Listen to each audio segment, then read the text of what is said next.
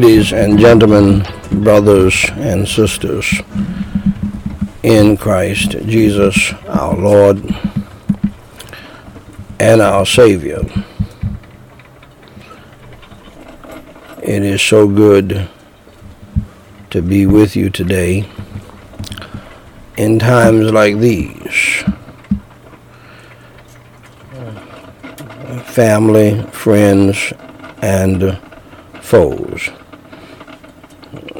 even foes in the family. And to the standing between the living and the dead. Prayer, devotional, memorial, family, and evangelistic service.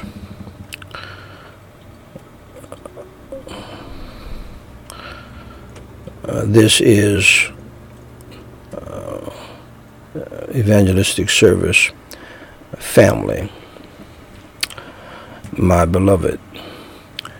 This is Daniel Whyte, the third president of Gospel Light Society International with the Whyte House daily reading of the chronological Bible, episode number 511, where I simply read the Holy Bible in the King James Version each day in chronological order. This unique viewpoint allows us to read the whole Bible as a single true nonfiction story and to see the unfolding of God's plan in history. Today we are reading 1 Kings chapter 5 verses 11 through 18. Shall we pray? Holy Father God, I praise you and I thank you for your holy word. I pray that you would grant me and all of us your energy, your strength, your unction, your anointing, and the power of your Holy Spirit to read your holy word, to teach your holy word, to preach your holy word, and to preach your holy gospel. Save those who are lost, revive those who are saved, encourage and strengthen and revive your Christian people. And uh, Holy Father God, we pray that everybody is prepared uh, for the reading of your holy word. In the words of one Bible teacher, uh, that they are on praying ground, and I would add Bible reading ground.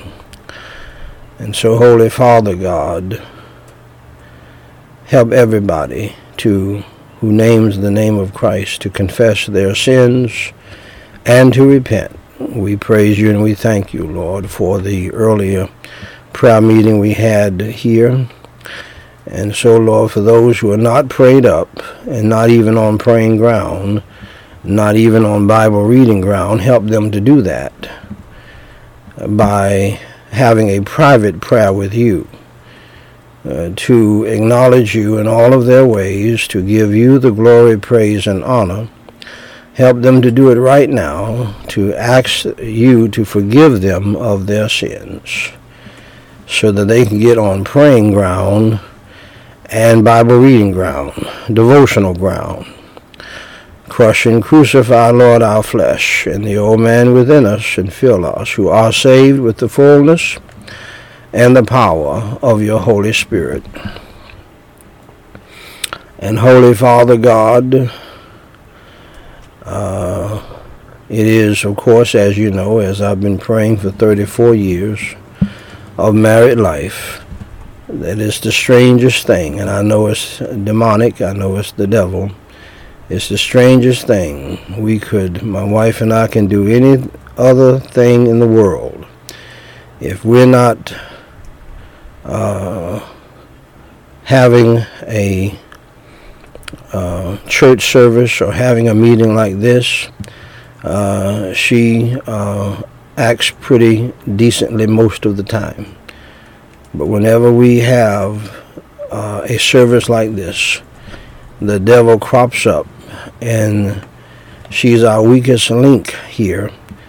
And the devil, she allows the devil to use her and uh, to try to hinder your gospel from going forward and to try to uh, and the devil uses her to try to make her a distraction which uh, she has never been because I've never allowed that to happen and so I pray still uh, before not only the people here uh, not only privately as I have been doing for 34 years and in our family devotions uh, but before the world. And I pray that they would join me in praying for her salvation and for her feeling of the Holy Spirit and loving your gospel, loving you back, obeying you, and being faithful to you at all times, uh, including the times when it's time to serve you and to proclaim your gospel and to preach your holy word and to teach your holy word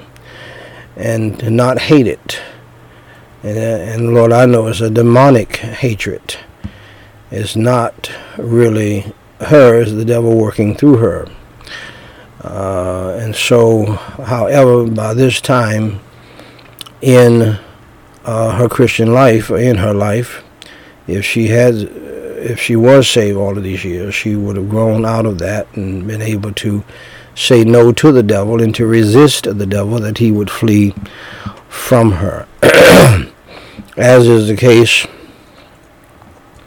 for anybody who has been truly saved and taught the word for over almost 50 years.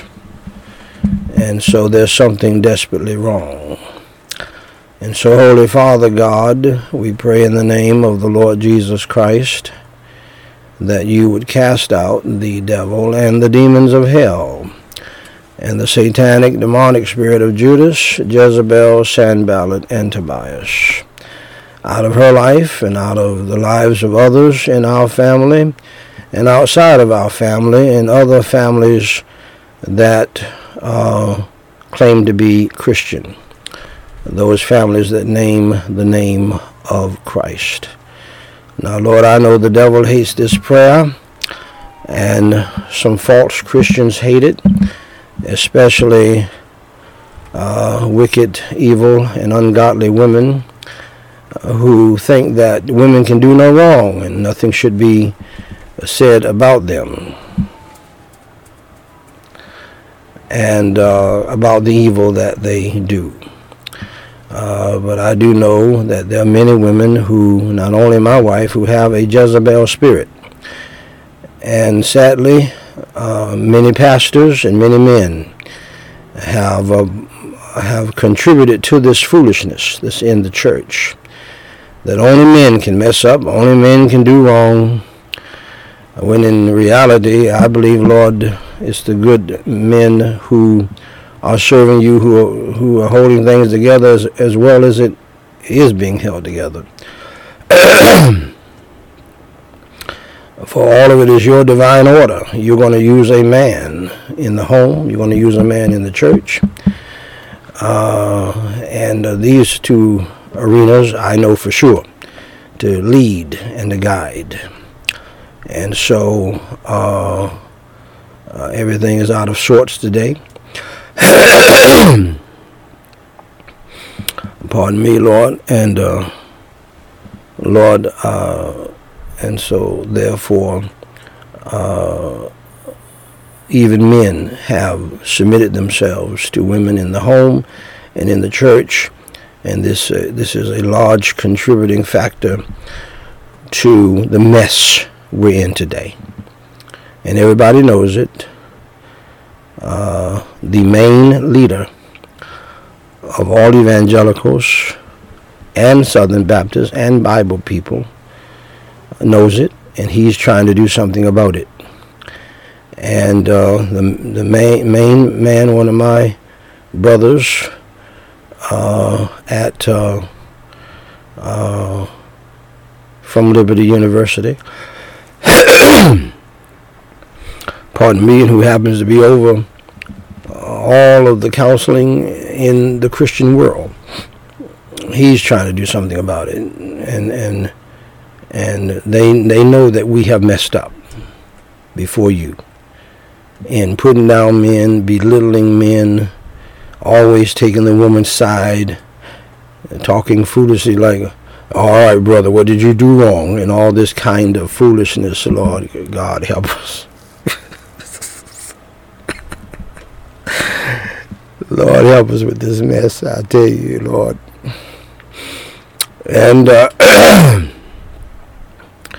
and so, Holy Father God, we pray that uh, people would settle down and get back into your word and simply obey your word, no matter what they want to do, no matter how they feel.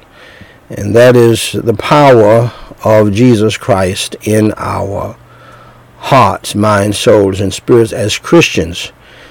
He has the regulating power to help us, if need be, uh, uh, make us in his own way to put down what we want to do and what we believe and do it his way if we want to be successful in this thing called life following him because he will not have it any other way and lord uh, as you know I, I know you don't make anybody do anything but you have your way of rebuking us and chastising us to help us to understand how you want things to be done. I know you've done that in my life. If my wife was saved, you would have done that in her life. Uh, people who are truly saved are going to. It may be. It may take a little while, but they are going to be conforming into your image and what you want done with their lives for your glory. I know that to be a fact. And he and you will chastise us, you will rebuke us because you love us. Uh, you will handle us in such a way that we're moving in the direction that you want us to go. And I know this to be true. I have no doubt about this. And so when people are not growing in that way and going in that way, there's something wrong. And so I thank you for using me to have the courage to say something so negative about my own family. It's not this is not fun to say, and I know in our sweet evangelical circles, uh, nothing should be said like this until people have gone into uh, people's women's bedrooms, dr- drunk or whatever, uh, not drunk, doing it on purpose, uh, going out into a park, leaving your wife, in both cases, behind, the one you're supposed to love you so much, and y'all hold hands in the pulpit, and and, uh, and y'all preach together, and, and, y'all love each other so much in in the church, but but yet you're out in the park, uh, seeking a Palestinian woman. Uh, we don't. Nobody's supposed to say anything until these things happen, and I think it's a lot. There's uh, there's there's uh, something to say about uh, saying things before things end up messed up and not doing things to mess up anything in your sight. And there's something to say about telling the truth about uh, issues in a public marriage uh, that may be seem to be private and it's only private to those women who don't want to be exposed themselves. The men don't mind it at all because they know this mess is going on. They, uh, there thousands of men and women can identify to everything I'm saying. They, they won't say it themselves, and so, Lord, you're leading me to say it. There's something to say about that, about a couple that's been 34 years in marriage there's something to say that my wife is still here. She hears everything I'm saying. She knows it's true because I've been praying for her and talking to her about getting saved for 34 years. And uh, she's still here. She's right here serving, helping me in the ministry. And uh, uh, and doing what she is supposed to be doing for the most part. Uh, the devil raises his ugly head uh, around service time for some reason, but uh, Lord, you know all about that. And uh, so there's something to be said about it. Uh, instead of hearing about us in the funny papers, and we're divorced and now, and I have a girlfriend, and and she's gone on, and the children are heartbroken and embarrassed. And so, Holy Father God, help us to continue to break the mold. Uh, and it's only by your leadership because no no man would naturally do this. Uh, no man wants to do this. I, I didn't do it for 34 years almost until she, on her own, she saw her daughters walking out the door that she didn't really know, did not love, did not care for, did not want to hug. And even since they've been gone, they have not uh, talked with her much at all. Uh, uh, no more than a small greeting when they would visit. And that's very painful to her, but it's, it's done. And I have told her, and I've told uh, thousands and even millions of people that there are certain things you can't go back and redo.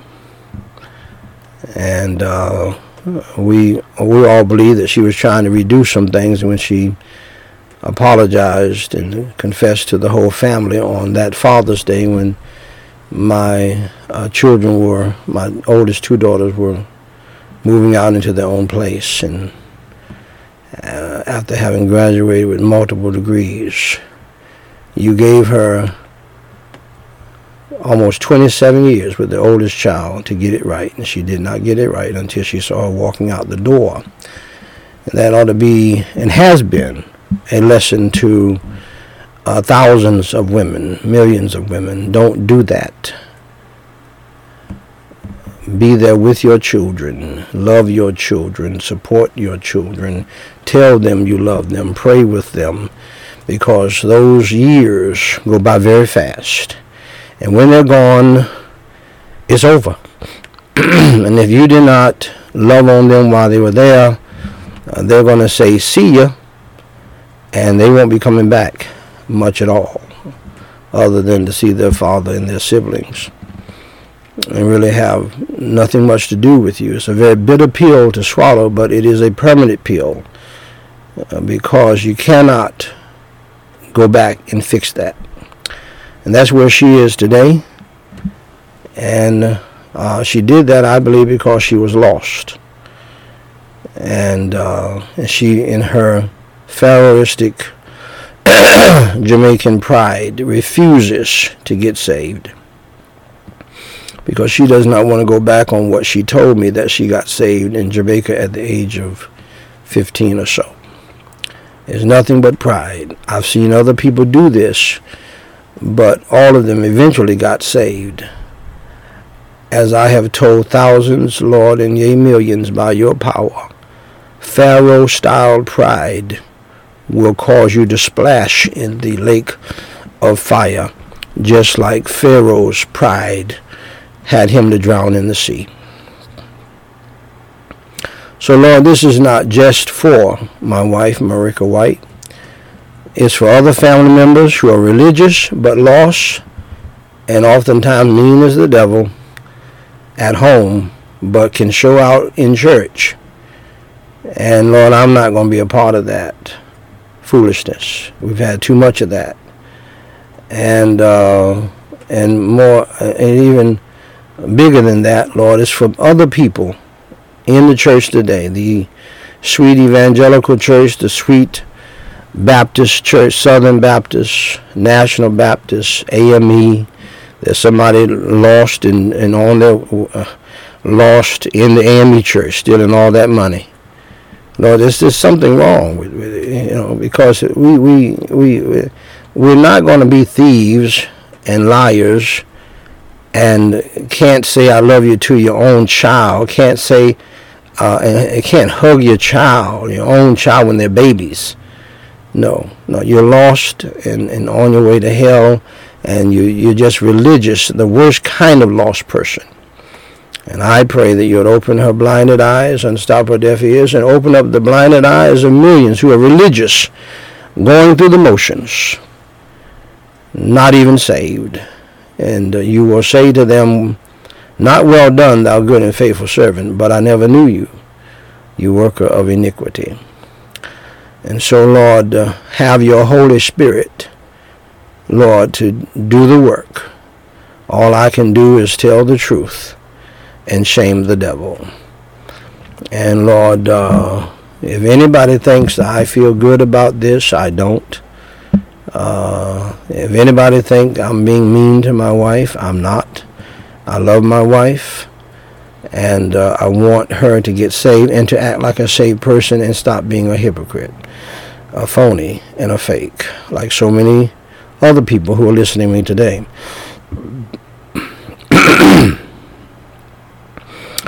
just uh, from her apology, which was not real. My oldest daughter Danny knew it was not real. Uh, my oldest daughter Danny, while she was here, she told me that uh, to not even let her get on the internet. That's what my oldest daughter, Danny, she's so untrustworthy. Don't even let her even get on the internet. Uh, and I was trying to help her to get involved after so many years of the children doing everything so that she can have the good feeling of contributing and working and and uh, and it's a shame that my oldest daughter Danny told me don't even Papa don't do that don't let her do that because she knew her character. And uh, uh, and sad to say, my daughter was right. And so, Holy Father God, help us to tell the truth, to be honest, no matter how other people feel about it, because their families are jacked up too and got problems and mess in their own families, and they're just and they're they're the Addams family at home, and the Brady bunch in the church, and I'm not going to be a part of that at all. And uh, uh, as everybody knows, I've said positive things about my wife in the past, like all husbands do, because we want uh, our wives to be uh, honored and respected and seen as uh, helpful and a blessing and all of that. As men, we want that, and it's uh, it's uh, embarrassing and humiliating when uh, uh you you uh, have to uh, recognize that that's not the case. And uh, we need more husbands to tell the truth before it explodes in their faces, as uh, so many fake uh, so-called Christian couples have done. Uh, and again, Lord, by your grace, by the power of your Holy Spirit, uh, Lord, I believe that you're pleased with this. And uh, um, because it's the truth. And that uh, uh, and is healthy uh, to do this for the entire church, for folks to start telling the truth before a big blow up. And we pray that uh, thousands of other people will tell the truth and shame the devil. Uh, I've been praying about this and telling my wife about this for nearly 34 years. And I pray that she would humble herself and get saved, get filled with your Holy Spirit, and uh, act like a Christian should. And uh, I do pray that for everybody in my family, everybody under the sound of my voice, and uh, and it's something to say, Lord, that uh, we're still together. She's still helping me, maybe reluctantly. Uh, I know for a fact she did not want us to have this service today uh, for some strange reason. Uh, but and there's something to say, uh, Lord, that uh, uh, your gospel is still being preached, your word is still being taught, and it's something to say, Lord, about the fact that I have always been a happy, joyful, good cheer, uh, peaceful, at peace man for over 34 years because of you. And uh, you're leading me to pray without ceasing for her and for my family, and also uh, rebuking her and dealing with her about the satanic evil that she has allowed through her and putting it down so that your work could go forward. As you know, Lord, and you've heard me say this many times, that uh, I probably would not have done as much for your kingdom, such as preaching every day and having to deal with the devil working through my own wife to try to hinder it. Very demonic spirit. If she had been a great wife. So I thank you for my thorn in the flesh that pushed me to pray more, no doubt. That pushed me to serve more and to do things I would have probably never done. Uh, because as my wife is from Jamaica, I love Jamaica. I've been there many times and uh, we could have uh, had a house down there and could have gone on many cruises together to Jamaica and stay there for a month or so. We could have done all of that fun stuff. Uh, but uh, when a person is disobedient uh, and rebellious, uh, they lose benefits and blessings such as that. And so I pray that I pray for my children that all of them would truly follow you and believe in you and truly be saved and not be hypocrites and phonies, not be mean to others and their own family members like she has been mean to them, and uh, that they would not follow her bad example her bad heart and attitude and spirit. And, uh, and they can be better than that because oftentimes you use parents to teach children positively and negatively, as you did in my case. the reason why I am, I have been this way and never letting my wife uh, rule over me or dominate me or disrespect me is because my dad allowed that to happen with my mother.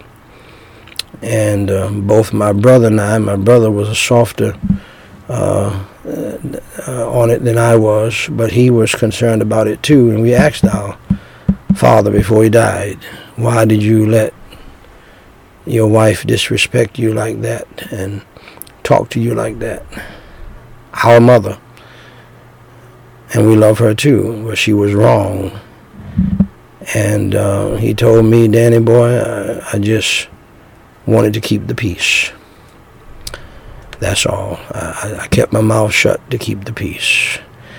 And uh, we were much younger then, uh, and we were adults, but younger. And so, out of respect for him, because he was the most loving man we ever met, loving us all to a fault. Uh,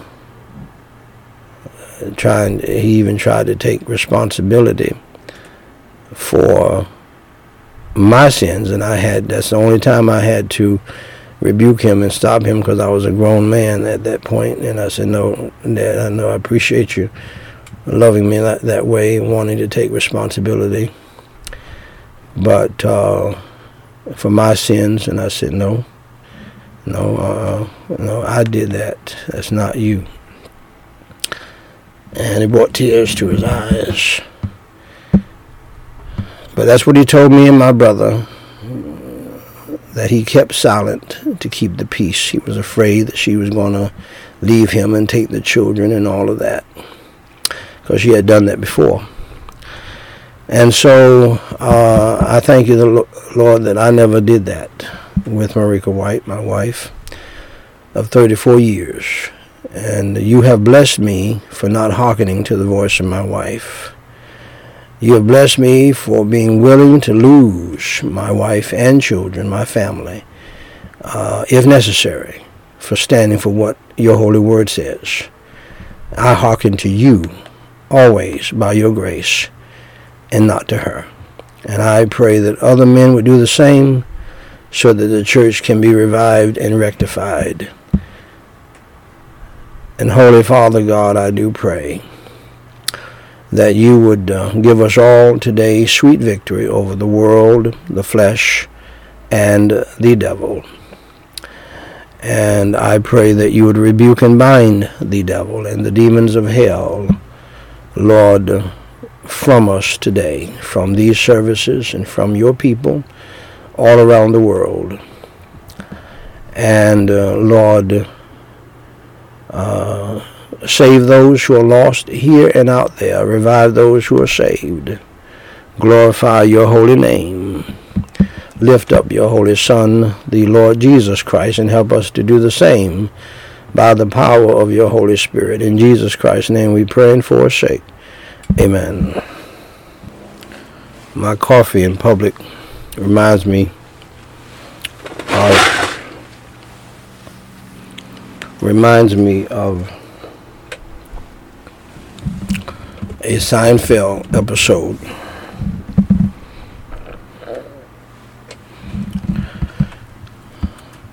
And if you have not watched a, a, a Seinfeld episode in your life, uh, uh, I, I do not want to know you.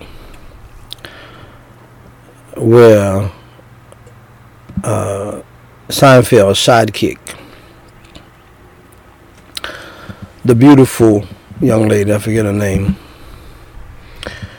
she Seinfeld had asked about a man that they both knew, and she said, "I can't stand him." Seinfeld said, "What? Why?" Because we had to uh, a meeting, we had a meeting together or something where they were every day had to be in the same place every day. She said she hated him because every time he took a sip of coffee, he said, ah, ah, every time he took a sip of coffee. Anyway.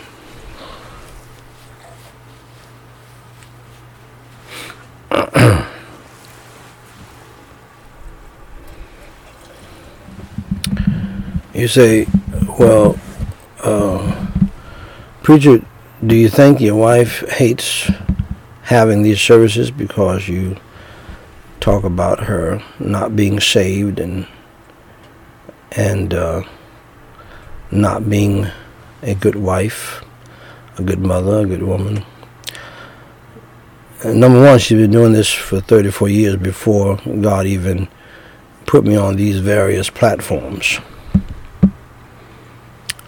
and I resisted what all of my sweet evangelical, not only my sweet evangelical, watch it now, my sweet Baptists brethren. It's just so it is so disgusting how this has happened.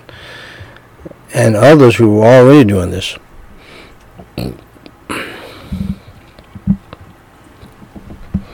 All of this putting uh, the wife on a pedestal when she does not really deserve to be there. There's no that's that's nowhere in the Bible. Uh, the philosophy of happy wife, happy life is not in the Bible. In fact, God is trying to save you from what caused the curse on us in the first place. Adam hearkening to his wife instead of hearkening to God. That's a very dangerous thing. And it's played out over and over again in the church today. See, this is why Jesus hates the demonic spirit of Jezebel. God dealt with it in the Old Testament. Jesus dealt with it in the New Testament. Go ahead and you keep on rolling. You know, just pass it on to her, I guess. and uh, men greater than myself are dealing with it very forthrightly. God touched their hearts. This is a problem. They've seen too many problems from, from it. Of appeasing the women in the church and putting down the men. And so I'm not going to stop dealing with the issue. Now, back to the original point.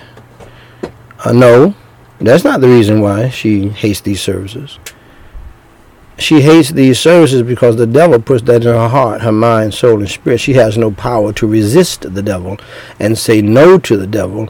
And there's a big strain for her to do that, and that's a problem.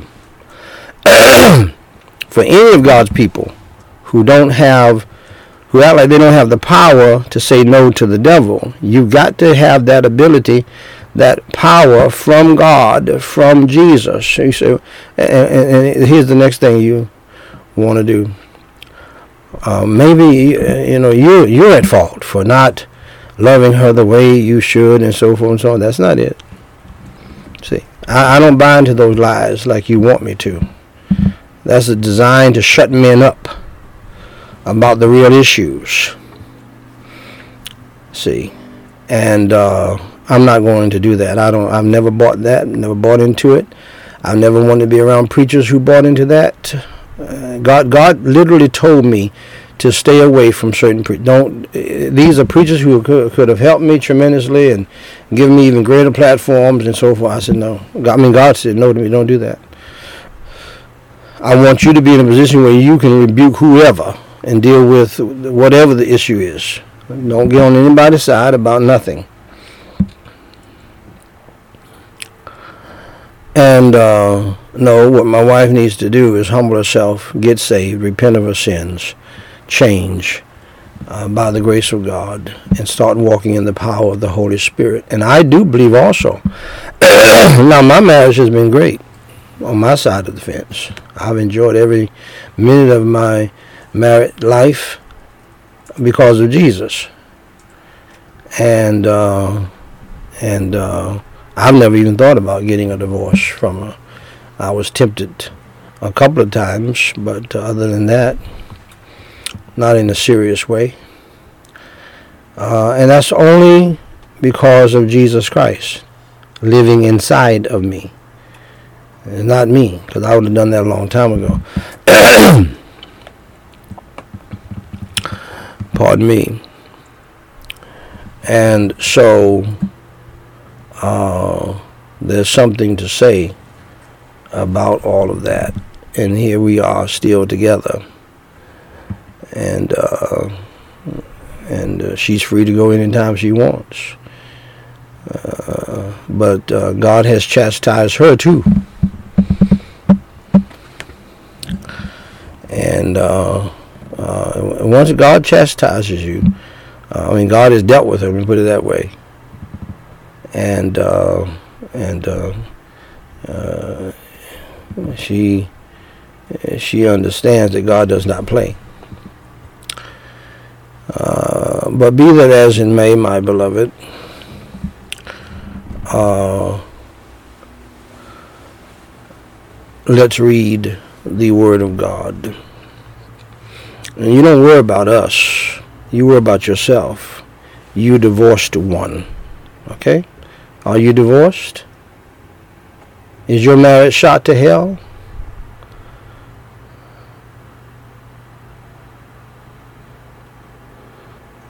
Are you still together but you don't say anything to each other? You don't have sex?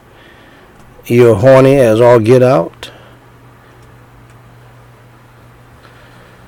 If you must know, with all of what I prayed today and said today, if you must know, uh, my wife and I have had sex within the last 24 hours. How about you?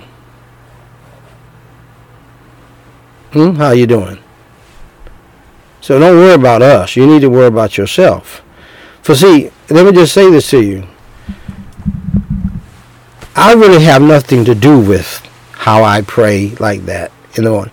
I never have had the intention to do that. There are times, many times, when I, I never had the intention to preach on certain things.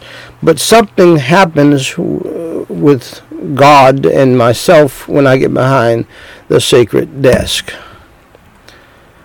I, I can tell you honestly, straightforward, I have no bitterness in my heart because of Jesus, because I'm dead. I know you don't understand the dead thing, but I, I, and I don't have time to explain it. if you don't understand it from God's standpoint, I can't help you. I have no business in my, heart. I have fun with my wife. I do whatever I need to do and want to do with her. now here you are. You haven't had sex with your wife in three months. Okay, and by the way, I'm 61 years old, and if you're not having sex two or three times a week, even at that age, there's something wrong somewhere naturally. Naturally. Without pills. And my point to you is this. Hear me well on this now. Because this praying like this and talking like this has been going on for weeks. What is behind it? I can tell you honestly, and I don't use God's name lightly. I don't mess with God's name. I don't play with God. God is the one leading me to pray like this for some reason. God is the one leading me to say what I have to say, uh, what, what I need to say here about that. I held back on that for many, many years. Never saw the need to do that. But for some reason, God is the one having me to pray the way I'm praying. For some reason, maybe she's going to die soon and go to hell. I don't know what it is. I do know he does not like what she does when it comes down to these services and trying to hinder these services. Uh, something else too. I know that there are thousands of other preachers and pastors and people and men who are trying to serve the Lord who are dealing with the same situation. Seems like all hell breaks loose if they're not even a preacher when it's time to go to church or when it's time to pray or when it's time to uh, have church at home with the preacher preaching on the there's some uh, some mess going on. She got to do something else, and there's that. There are thousands. Of, I know that. I know this to be the case, people. And you wives out there, just thank God I'm not your husband, okay? Because I thank God you're not my wife, because I wouldn't put up with that foolishness. No, no. It, it, it, um, we, we're gonna we're gonna stop this, whatever this is. Okay, I, so I can say to you honestly, I I do not plan to do that. But God has given me the liberty to do that for a reason. And it's not just for my wife and for my family. It's for the wives of many other people out there who got lost in the demonic chaos and foolishness of the prosperity gospel and sweet evangelicalism.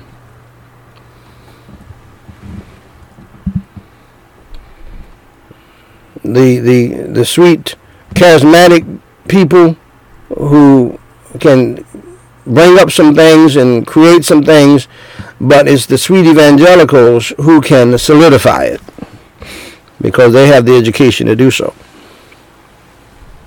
and make it permanent, which is which is just as dangerous, my Pharisee brethren and my Sadducees, my Sadducee brethren.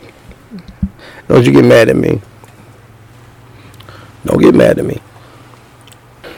I wasn't thinking about doing this. Just for some reason, God put it on my heart. I saw a little something that Mr. Stetzer did the, the other day. Uh, Mr. Stetzer is a man who I have great respect for, and many people have great respect for because he did what needed to be done as far as starting churches. He does not only have the education, but he did. He started several churches uh, that I hope are still going on. I, I have, I, I would. There's no reason why I would not think that. Uh, he was a leader at Christian Christianity Today, uh, a big time leader regarding Billy Graham's legacy. Uh, and now the leader of church leaders. And I want to say publicly to him, I know Andy Stanley may be your friend, and I know that you're the church growth guru and uh, have helped people with that. And I thank God for you because uh, you have allowed us to use your expertise uh, for years on BCNN1. But you need to understand, Mr. Stetzer, that God is trying to rid the church and this country of the demonic spirit of homosexuality that so-called church leaders have allowed in the church Andy Stanley being the chief among them, and to the point of saying that the Old Testament ought to be uh, uh, disconnected from the New Testament and the life of Jesus Christ, which, Mr. Stetzer, you know, is heresy from hell. Go ahead and call him and email him. He and, and let them know I, I'm saying it to him. I'm saying it right now. you know that. We all believe you know that because we all love you. And we thank God for you.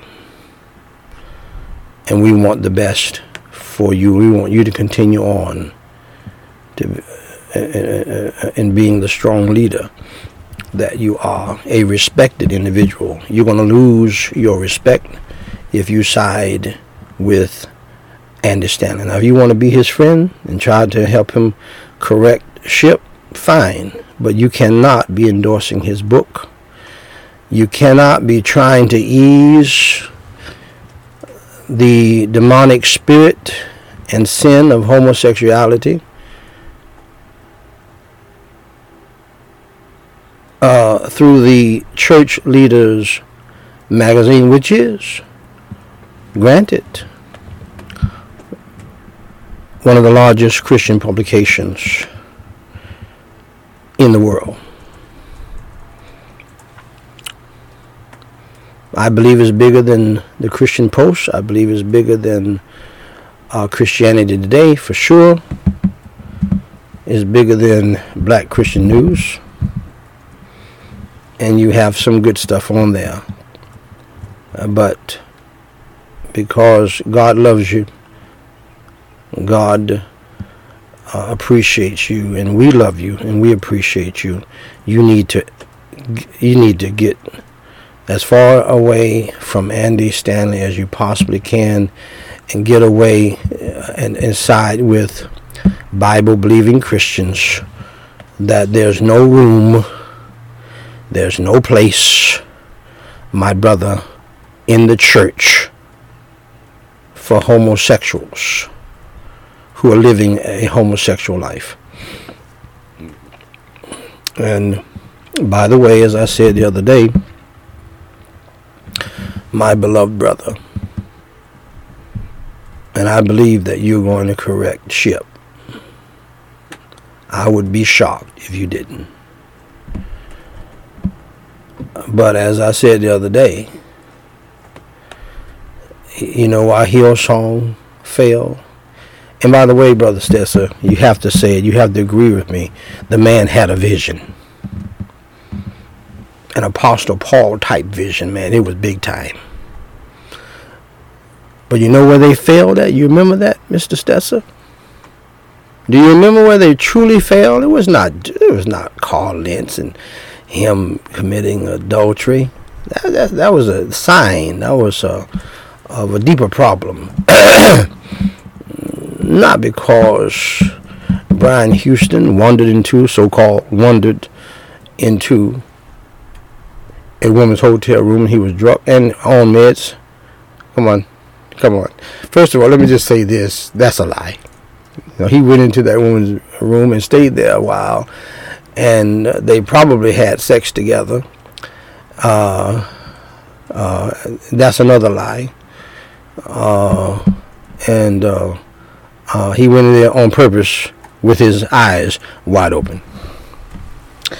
You know that, brother, and I know that. People do not resign for nothing.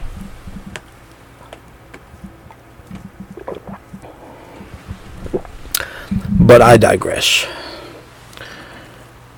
Mr. Stetzer, Hillsong fell down so hard to the point of having a documentary about their fall? What? Mr. Stetzer, I doubt if you've ever seen anything like that before. I haven't. I would imagine we're around the same age.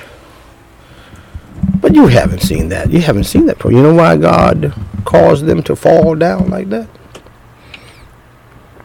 Flat on their faces a church that I believe had one of the greatest visions in the in the history of the church.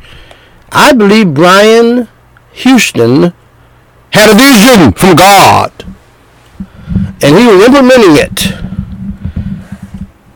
But Lynch allowed homosexual members in the church and homosexual people leading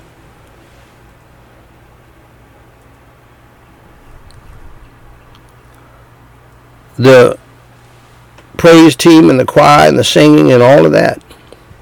And he remained as a member, as a coach, singing coach, or whatever that is. I didn't know that was even, I never even heard of that before. But anyway. They were not firm. Brian Houston was mixed up on it.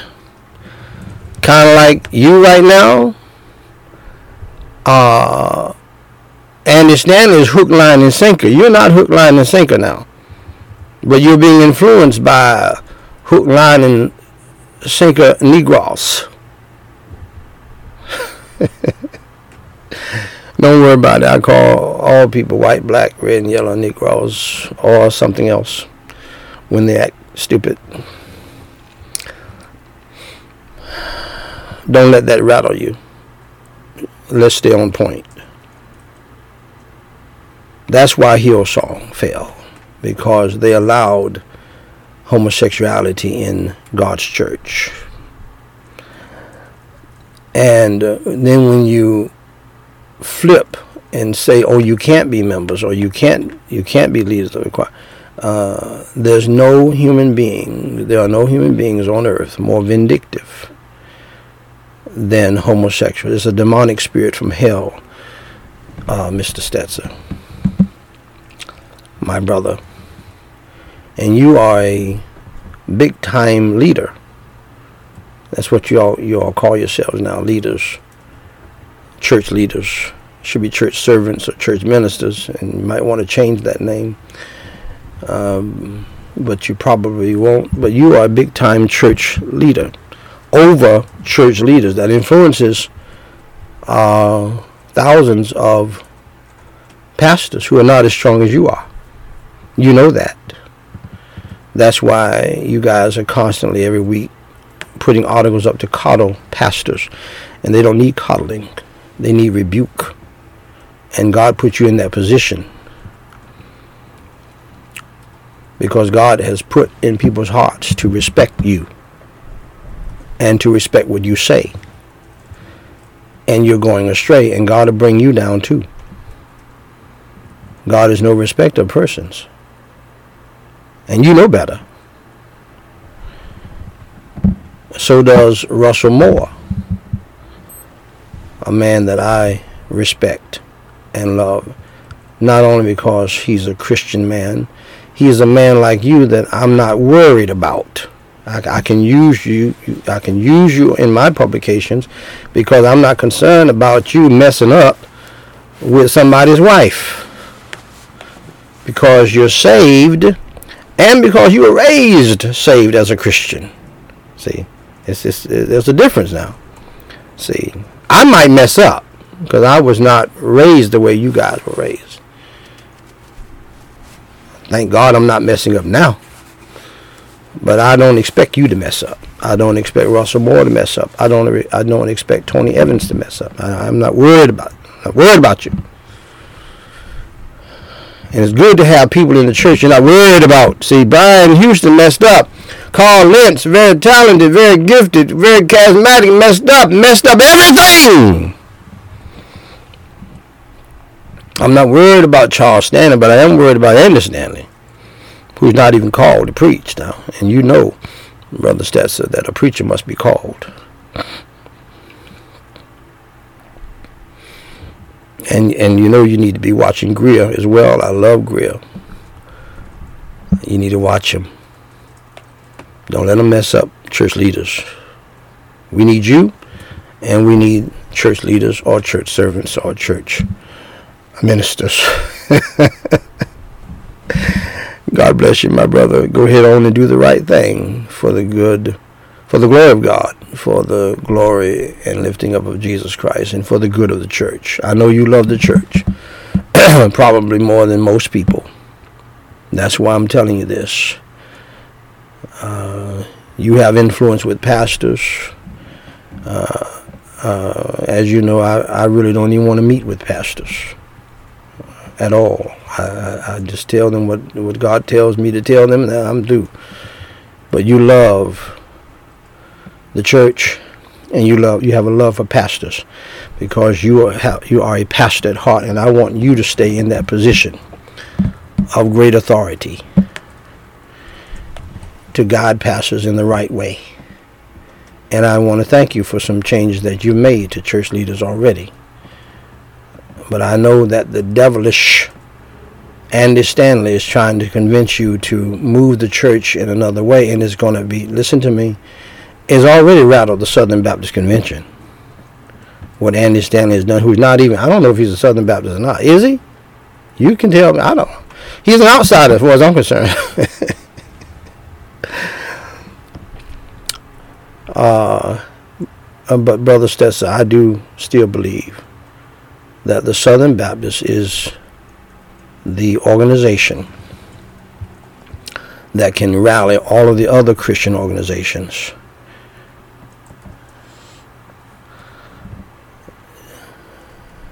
And get us to the point of revival and millions of souls being saved. If it turns around from this Andy Stanley, Greear Litton demonic foolishness that they did in deceiving pastors and getting pastors to preach Andy Stanley's sermons to promote homosexuality, talking stupid,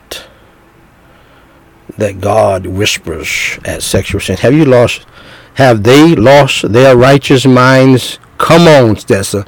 You know better than this. I don't care how much you like Andy Stanley and what he's done with church growth and you want him to stand he's going to fall too, totally. And he's fallen a lot already because he's hell bent on making the Southern Baptist Convention a homosexual loving convention. The devil is a lie. Again, I, I was not planning to say that. So let's move on.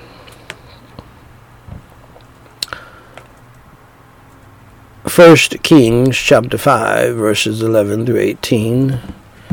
Ladies and gentlemen, brothers and sisters in Christ Jesus, I have the high honor and the distinct privilege and the great pleasure to read in your hearing, Thus saith the Lord at 1 Kings chapter 5 verses 11 through 18. And Solomon gave Hiram 20,000 measures of wheat for food to his household, and 20 measures of pure oil. Thus gave Solomon to Hiram year by year. You two switch. And uh, the Lord gave Solomon wisdom as he promised him and there was peace between Hiram and Solomon, and they too made a league together.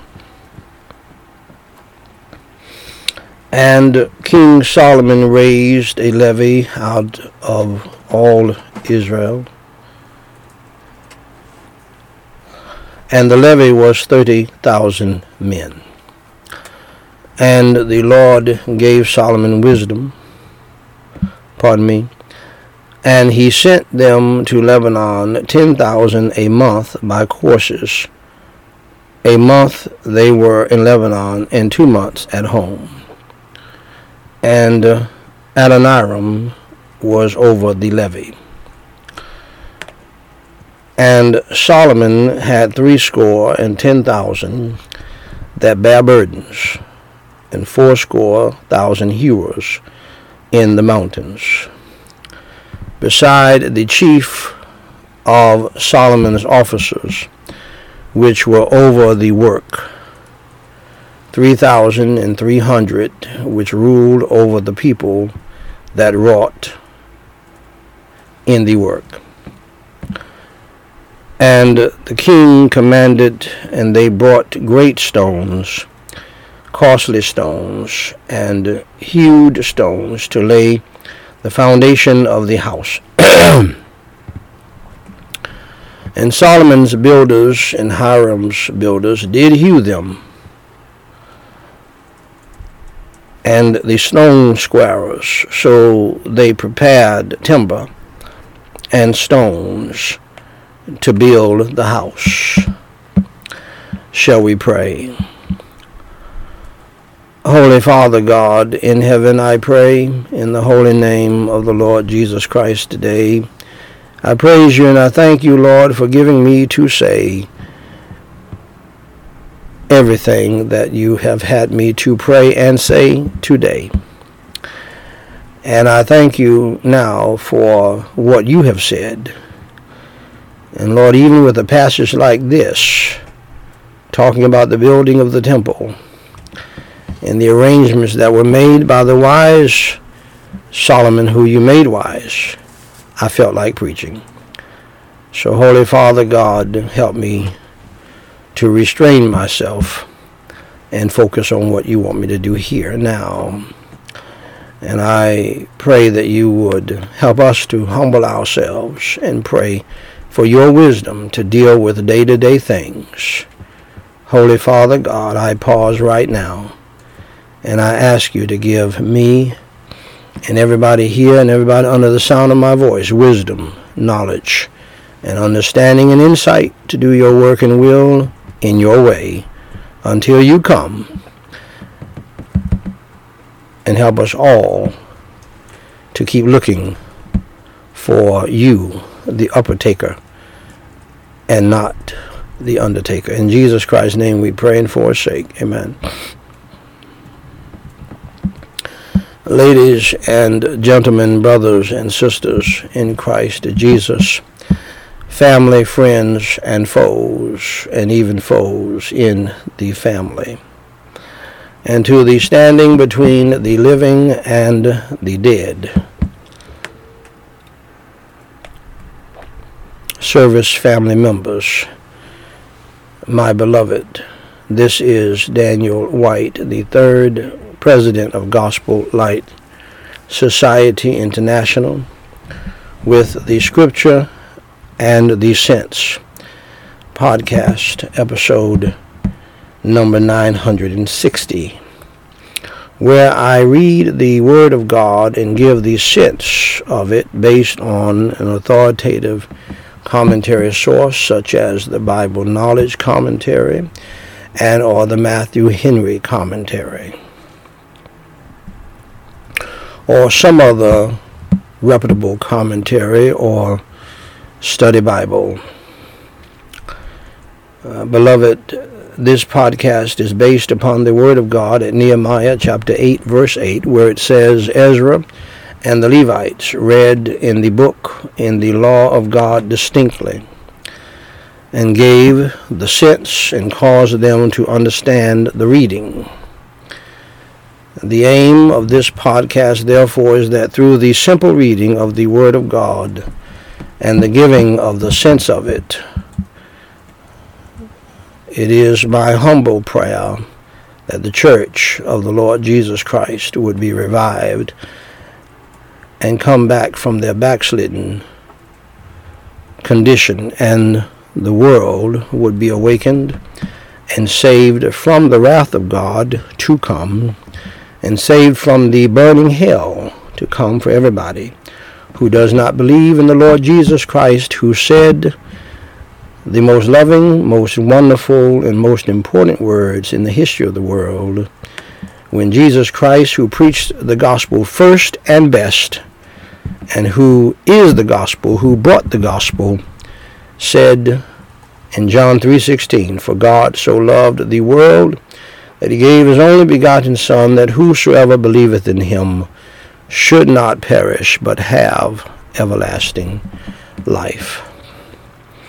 Now, dear friend, if you do not know Jesus Christ as your Lord and Savior, do what Jesus Christ told you in this powerful verse. Believe in him. For God so loved the world that he gave his only begotten Son, that whosoever believeth in him should not perish, but have everlasting life. Now let me tell you why you should believe in him. First of all, you need to accept the fact that you are a sinner and that you have broken God's law. For the Bible says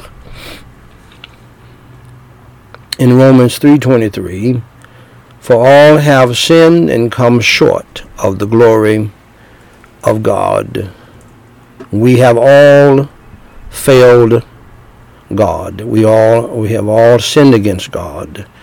We all have fallen short, no matter how beautiful you are, no matter how much talent you have, no matter whether you're a Hollywood star, no matter how educated you are or religious you are. You are a sinner. I am a sinner. The Pope is a sinner. The Dalai Lama is a sinner. Even Joel Osteen, as nice as he is, is a sinner. And he would tell you that with a smile. We're all sinners. You say, preacher, uh, what do you mean sin? Well, have you ever told a lie? God made it very clear all liars shall have their part in the lake of fire. Have you ever stolen anything from your spouse, from your parents, from somebody in your family? You stole their cake out of the refrigerator. If you did not get permission, you have stolen it. There's no such thing as because we're family, I can steal for you from you. Jesus even dealt with that. There's no such thing. That's that's an American-made idea. Have you lusted after something, somebody, or something in your heart?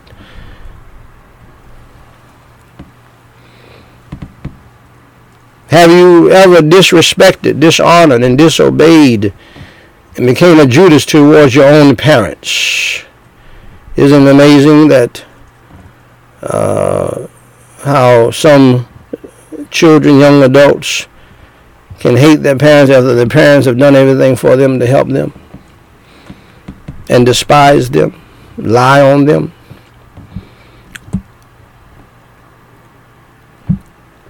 dishonored your parents. Have you ever done that? Disrespected your parents. Have you ever dishonored God by taking his name in vain. You have sinned against God. That's five of God's Ten Commandments that you have broken. you want me to go further? How about adultery? Having sex outside of marriage.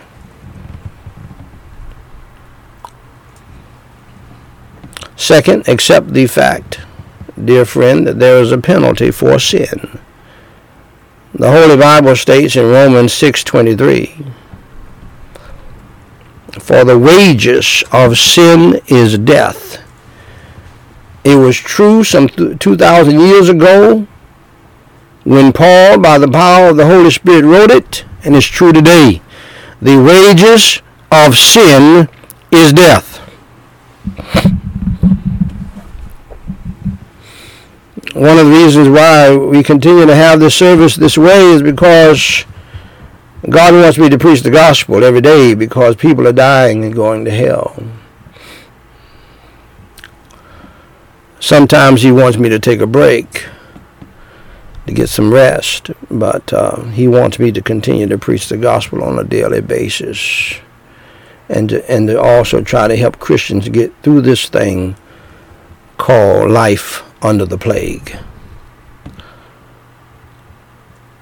Now, God wants you to know, my dear friend, and if you have family members who are dying of the coronavirus plague, you have family members uh, heaped up on the border of Ukraine who have escaped Ukraine. Get them on the phone, text them this link uh, do whatever you need to do to get a hold of them because there's no telling what's going to happen. And uh, they may die. And you do not want them to die and go to hell. You do not want them to die and go to hell, even though they're religious and in the church and members of the church. For sure. And God wants you to know that if He will allow you to die because of your sins, He will allow you to go to hell because of your sins and for rejecting His Son, Jesus Christ.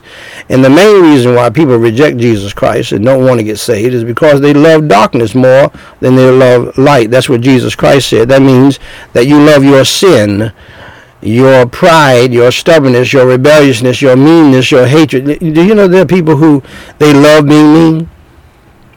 They think they're hurting other people by being mean when they really make themselves look stupid. People love their sin, whatever it is. Fornication, adultery, they love it. Partying and, and rioting and uh, jam jam boogie boogieing instead instead of following the Lord and praising Him. Understand that God is very serious about what He said.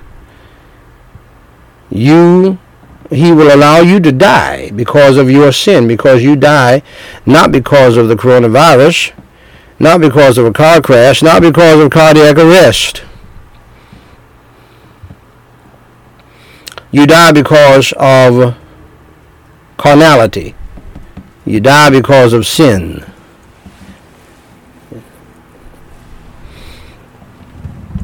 And if you die in your sin, you will go to hell to spend eternity. That leads me to my third point. Accept the fact, dear friend, that you are on the road to hell right now. Jesus Christ said in Mark 9, 43 through 48, And if thy hand offend thee, cut it off.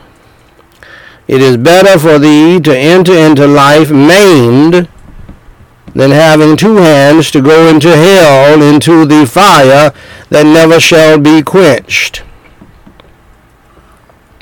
But Jesus Christ was not done in this sermon. He said, Where the worm dieth not, and the fire is not quenched. Now, he doubled down on this three times.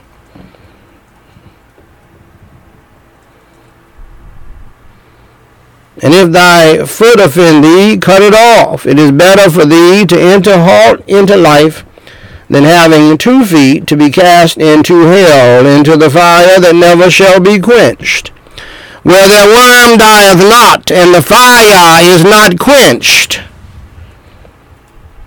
But Jesus was not done in this sermon. He said, If thine eye offend thee, plug it out, gouge it out. You can't stop looking at pornography.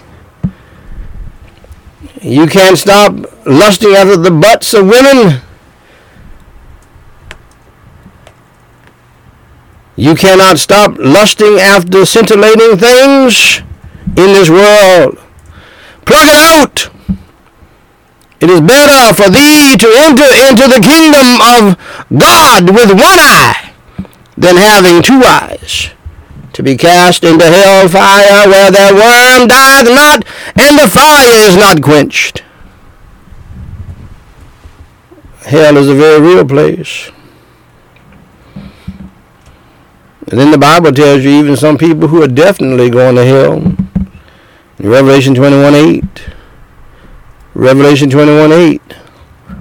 The book that we were that we were scared of back in back in the day. Even the pastors were scared of it. They didn't even preach from it. But the Bible says here about the fearful, people more concerned about what other people think about their salvation and being saved and unbelieving, the so-called atheists and agnostics, and the abominable. These are they who sin beyond the pale, whether you like it or not. I'm going to say it. They commit abominations that God told them not to commit in His Word. I said God told people not to do this.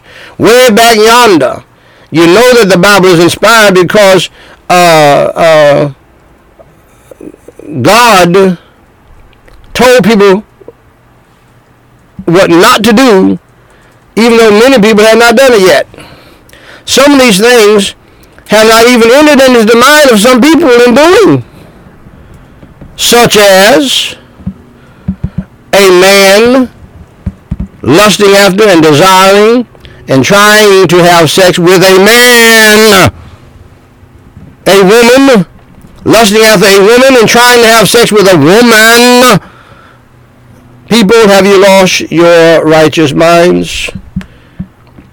These are abominations, so therefore the people are abominable in God's sight. Whether you like it or not, you say, preacher, that's just not uh, uh, politically correct. I know.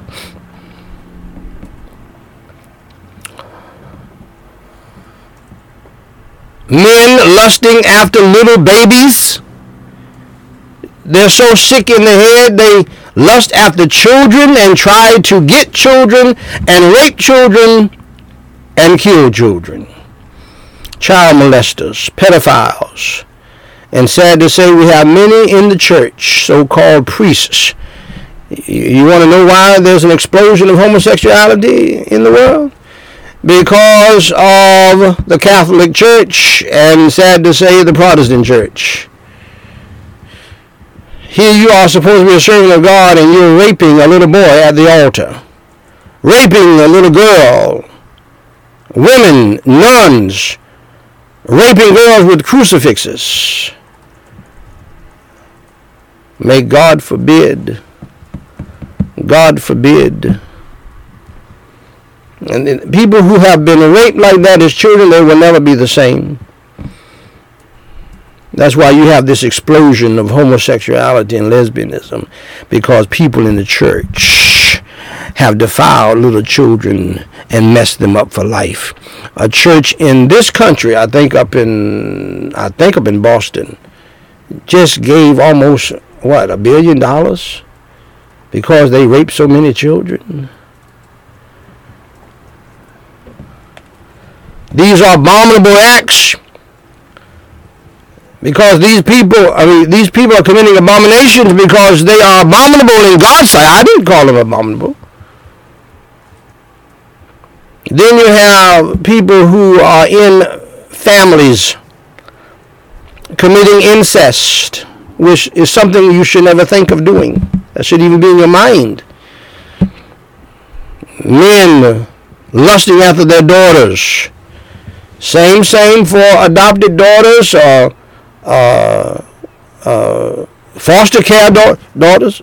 You can't be saying uh, you can't be saying in your mind, well, they're not mine, so I could I could do that. No, you can't do that. You are in the position of a parent, and I hope they put you under the jail if you're trying to do that. If that's the reason why you're getting foster children and adopting children, the devil is a lie. That should not even be in your mind. Mothers lusting after their sons and trying to have sex with their sons brothers lusting after their own sisters and trying to have sex with their sisters, sisters lusting after their own brothers. That should never even enter into your mind. In fact, you ought to be disgusted, quite frankly, with a family member in that way. I mean, you are not. To, you ought to be disgusted with them. They, they, they, in fact, they look ugly to you because they are your family. That's how that works. That should should never enter into your mind. Abomin- abominations makes people abominable in God's sight. Then we have a group of people who are so sick in the head they lust after animals and try to get love and romance and sex with animals. You say, preacher, you ought not to mention this. The Bible mentions it. And it's going on. People have lost their minds. And if you're doing it, you're wrong. We got a whole lot of folk today cuddling up with a dog at night instead of a human being. You have lost your mind. And the dog knows you're wrong. The, the, the, the dog knows that you're wrong. The dog looking at you like you crazy. Get off of me like that. Abominable. These are people who are going to hell. They have taken things beyond the pale. They're sinning beyond the pale to the point where other human beings who are sinners too are it with them and the thought of what they did and they want them underneath the doggone jail.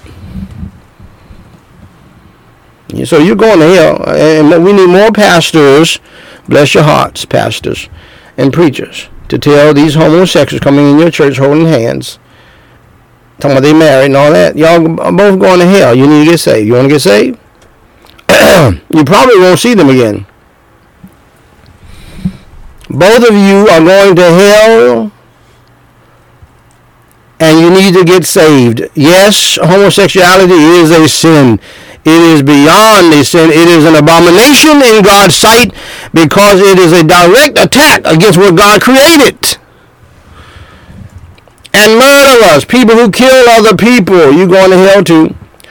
And whoremongers, the heterosexual sinners. Males are referred to as whoremongers. Females are referred to as whores. All y'all going to hell too. If you live in that lifestyle. Male prostitutes, female prostitutes, and sorcerers, people who practice voodoo and witchcraft the women, the old women on the corner with the Cadillac out in the yard or the Mercedes who says she can read your palm. God made your palm. How, how can the devil read your palm?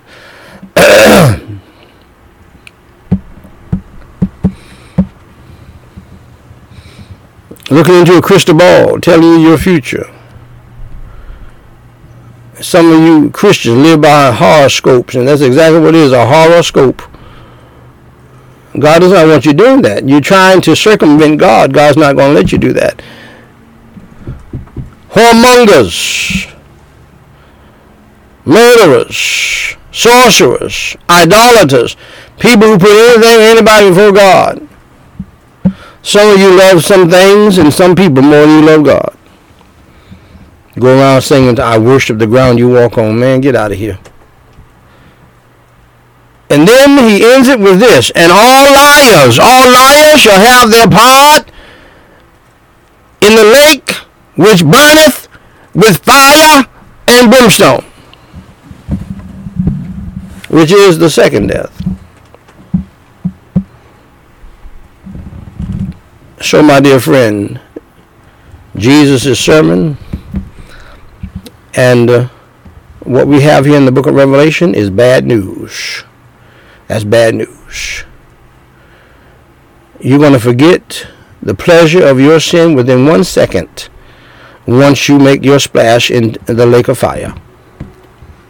Uh, you're gonna you're gonna see for real it wasn't worth it.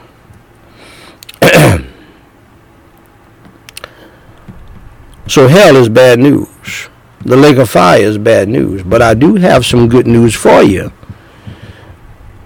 And this is a lesson to all pastors and preachers.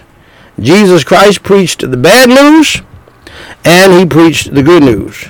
People must understand the bad news before they can appreciate the good news. Jesus Christ said, For God so loved the world.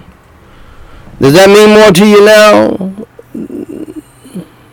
than before you heard about hell and the lake of fire? And the fire in hell?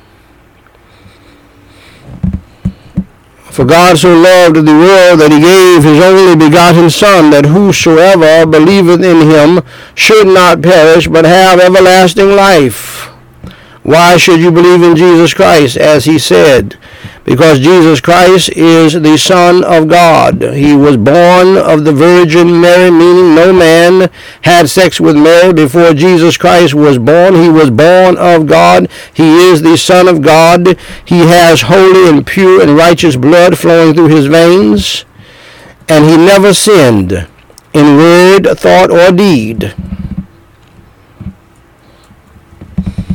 And yet, he became the sacrificial Passover Lamb of God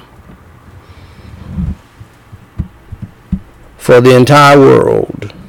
He suffered, he bled, and he died for our sins, was buried, and rose on the third day to save us from hell and the lake of fire. And so all you have to do is believe in him. Trust in him. He suffered, bled, and died on the cross for your sins, was buried and rose from the dead by the power of God. All you need to do is pray and ask Him to come into your heart to save your soul today, and He will. For Romans 10 9 and 13 says that if thou shalt confess with thy mouth the Lord Jesus, and shall believe in thine heart that God hath raised him from the dead, thou you shalt be saved. For whosoever shall call upon the name of the Lord shall be saved. Saved from what? Saved from hell. Like most things, God basically assumes you understand this, okay? God does not try to prove that he created the universe. He, he assumes that you believe that, that you accept that the, the, and God is like that throughout the scriptures. He assumes that you understand some things. That he assumes that you know you're a sinner. He assumes that you know you can't go to heaven without believing in Jesus Christ, who died for your sins, was buried and rose from the dead. He assumes that if you don't do that, you're going to go to hell. You can't go to heaven. There's no other place for you but hell. This is not this is not a big deal in, in, in God's sight. He, he assumes that you understand that, probably because of the way he wired you. To understand that there are, con- there, there, there are consequences for your sin. You have a conscience that tells you that you're wrong. And so, dear friend, if you believe in the Lord Jesus Christ as your Savior, call on His name, pray and ask Him to save you, He will save you. Let's do that right now if you want to be saved. It's up to you. God won't make you, and I can't make you. God respects that you are a free moral agent. King Solomon, the wisest man who ever lived, understood that theology. Because he told you throughout the book of Ecclesiastes, you can do what you please. Just understand you're going to be brought in judgment by God. That's that's that's that's all. Okay. So, I mean, you're free to do what you want. But just understand that you're going to be brought in judgment about everything you do by God Almighty. Okay? So God is not going to make you. I can't make you. It's up to you to believe in the Lord Jesus Christ and to believe the gospel and be saved today and call on his name and be saved today. So follow me in prayer as you believe in your heart in the Lord Jesus Christ. Repeat after me, phrase by phrase, and mean it from your heart. Holy Father God, I pray in the holy name of the Lord Jesus Christ. I acknowledge and I admit that I am a sinner and that I have sinned grievously and repeatedly in your sight. Down through the years.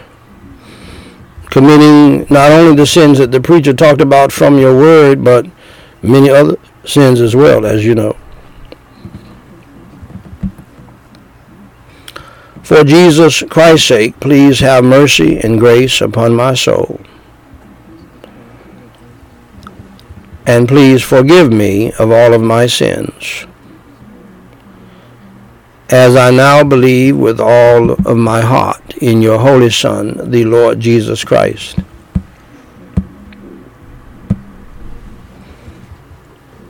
who suffered, bled, and died on the cross for my sins, was buried and rose on the third day on Easter Sunday morning. Lord Jesus Christ, I believe in you.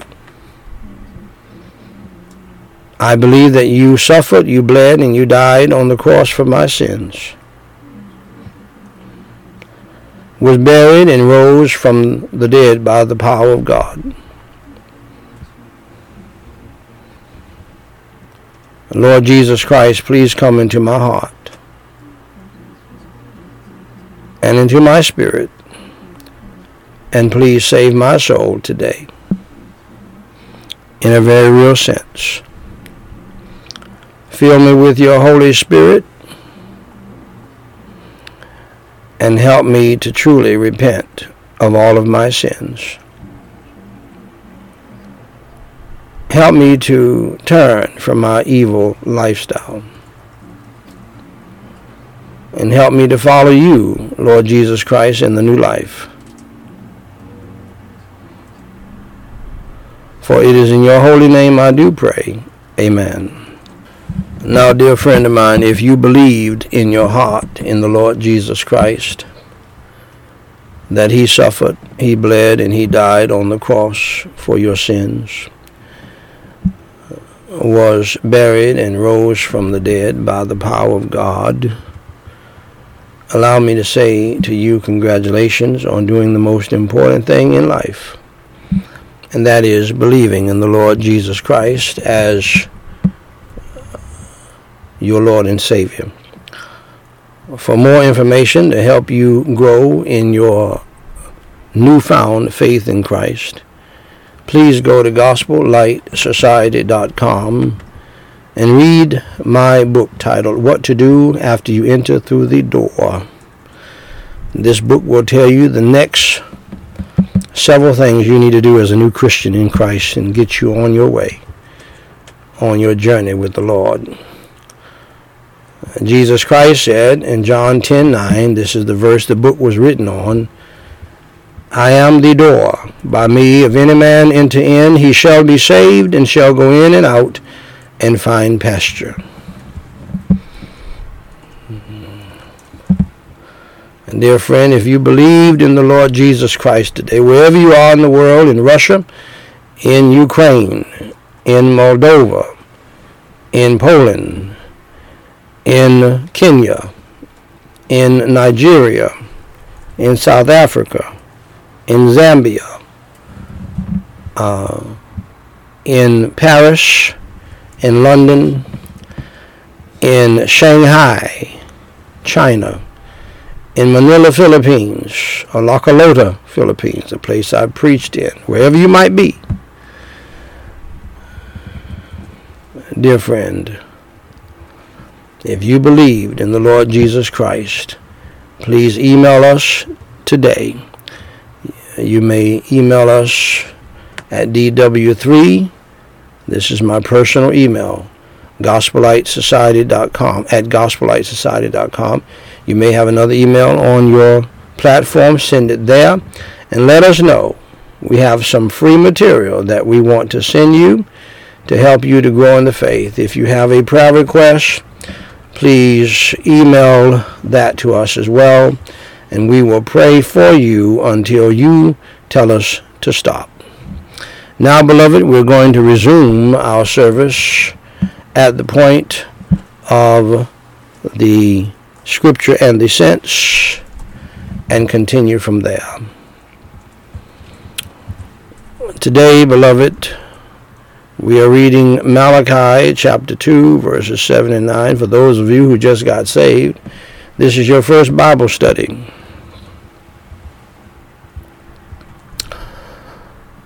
Let's pray. Holy Father God, open our understanding.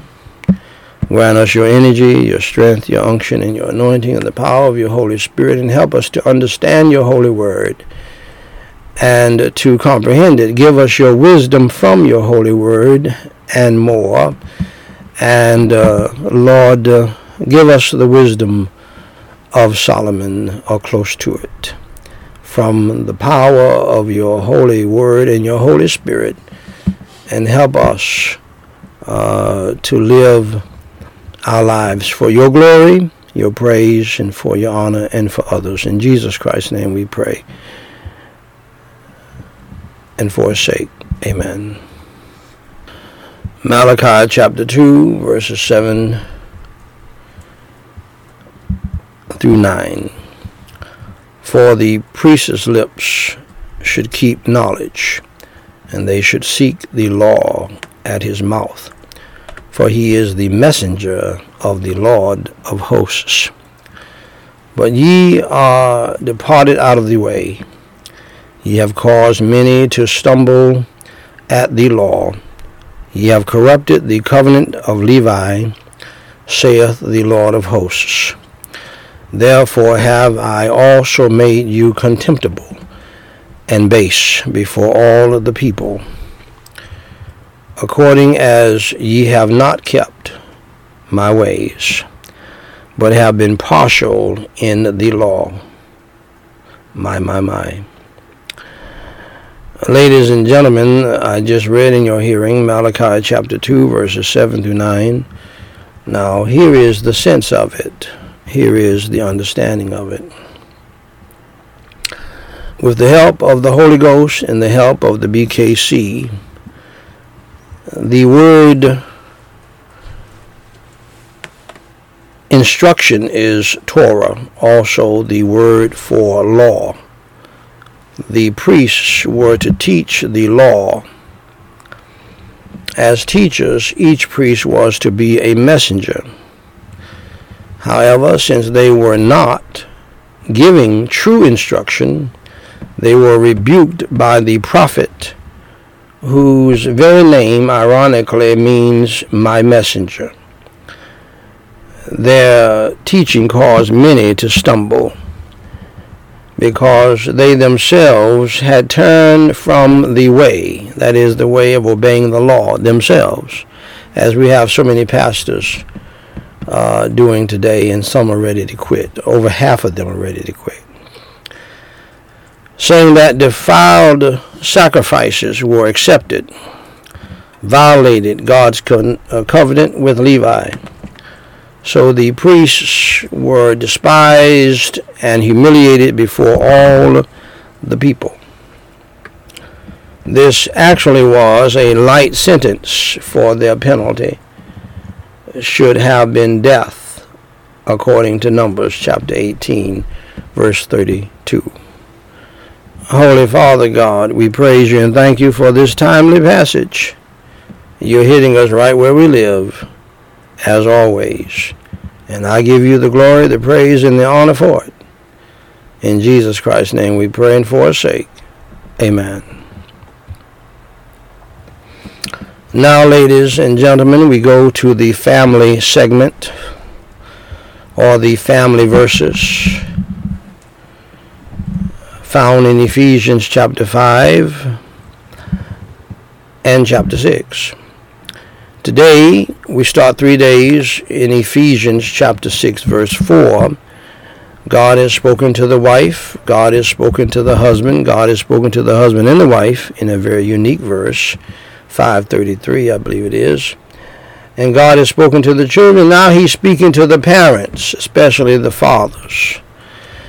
And the fact that uh, he emphasizes the fathers ought to say a lot to you fathers out there today. First of all, you cannot pass the buck and uh, go the American way where the mama is in control of the family. See, this is one of the reasons why the family is messed up because you even have uh, abdicated your throne as the king of the family and so and the wife and made the wife over you and over the family and uh, the church has recognized that as well in the American system. And as I have told you, my beloved, the American way is not God's way.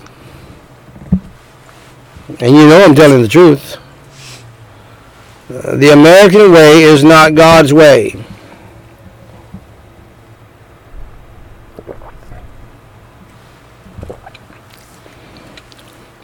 By the way, the American system cannot stand, especially for all races, but especially in the black community. The American system, the American way, cannot stand a wife who, who does not have the power over the family. It's not, uh, the American way is not equipped to handle that. They want to deal with that wife so they can deal, you know, do with their wife and switch her any kind of way they want her to go. But the truth of the matter is, uh, the man is the head of not only the wife, but the children. And many men, may I say to you, men, I love you. I'm trying to help you. You have abdicated your throne and your authority, and the church recognizes it, and the government recognizes it. They don't even want to deal with you. They assume that the wife controls things because they know there's a Jezebel spirit in most women today who rule and reign over Ahab. Don't tell me. Don't try to convince me otherwise. I know that's the case. Most people don't even think about dealing with the husband and the father. Have you noticed in this story recently? Out of New York, sad story. Woman, beautiful woman, uh, married to her husband. They have two beautiful children, two million dollar house. Evidently, they hired a handyman to fix things at the house. While the husband, evidently he travels quite a bit. While the husband was gone, handyman came over and did some handiwork with the wife as well. Not only the house, but did some some handy uh, man work with the wife, the woman.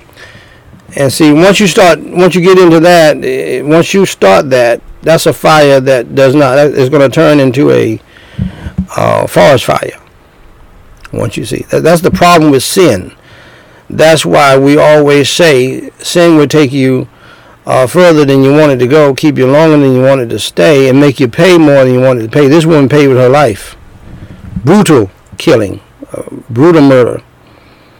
See, and this is this happens every day across America. Silly-minded women get caught up with the handyman or the gardener or the man who cuts their grass, and the husband is gone, and husband foolishly trusts people and trusts her. But have you noticed in the in the reports every time we changed it, every time they said this mother of children. They never mentioned the husband. You know why is that way? Because in general, people in America don't respect the husband or the father. He is supposed to be so toxic and, and mean and evil.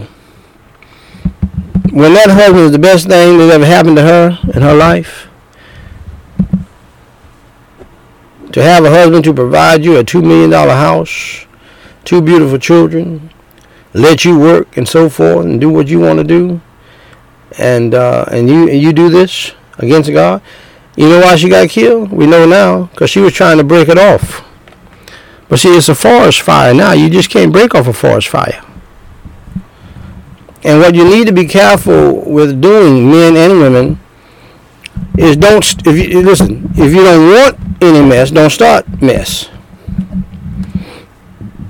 Okay, but but you got my point about how they don't even mention the husband. They don't mention that she's a wife. They only mention that she's a mother. You know why? Because we don't want women to be seen in a negative light. She's a victim. See? No, no, no. She's not a victim. She's a victim of her own choosing. She's a victim of the evil that she did. And this fire that she got burning in this man she might she might have wanted to put it out, but he was not hearing it. And he basically snapped and said, "If I can't have you, nobody will." But but notice how the American system works. No mention of the husband.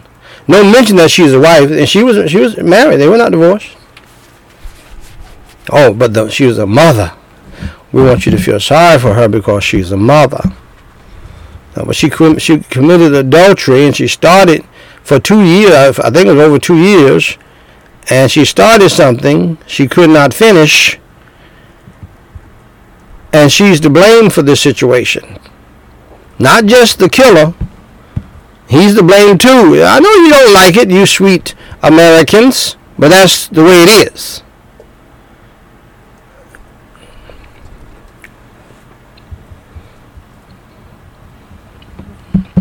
Then there's a pastor's wife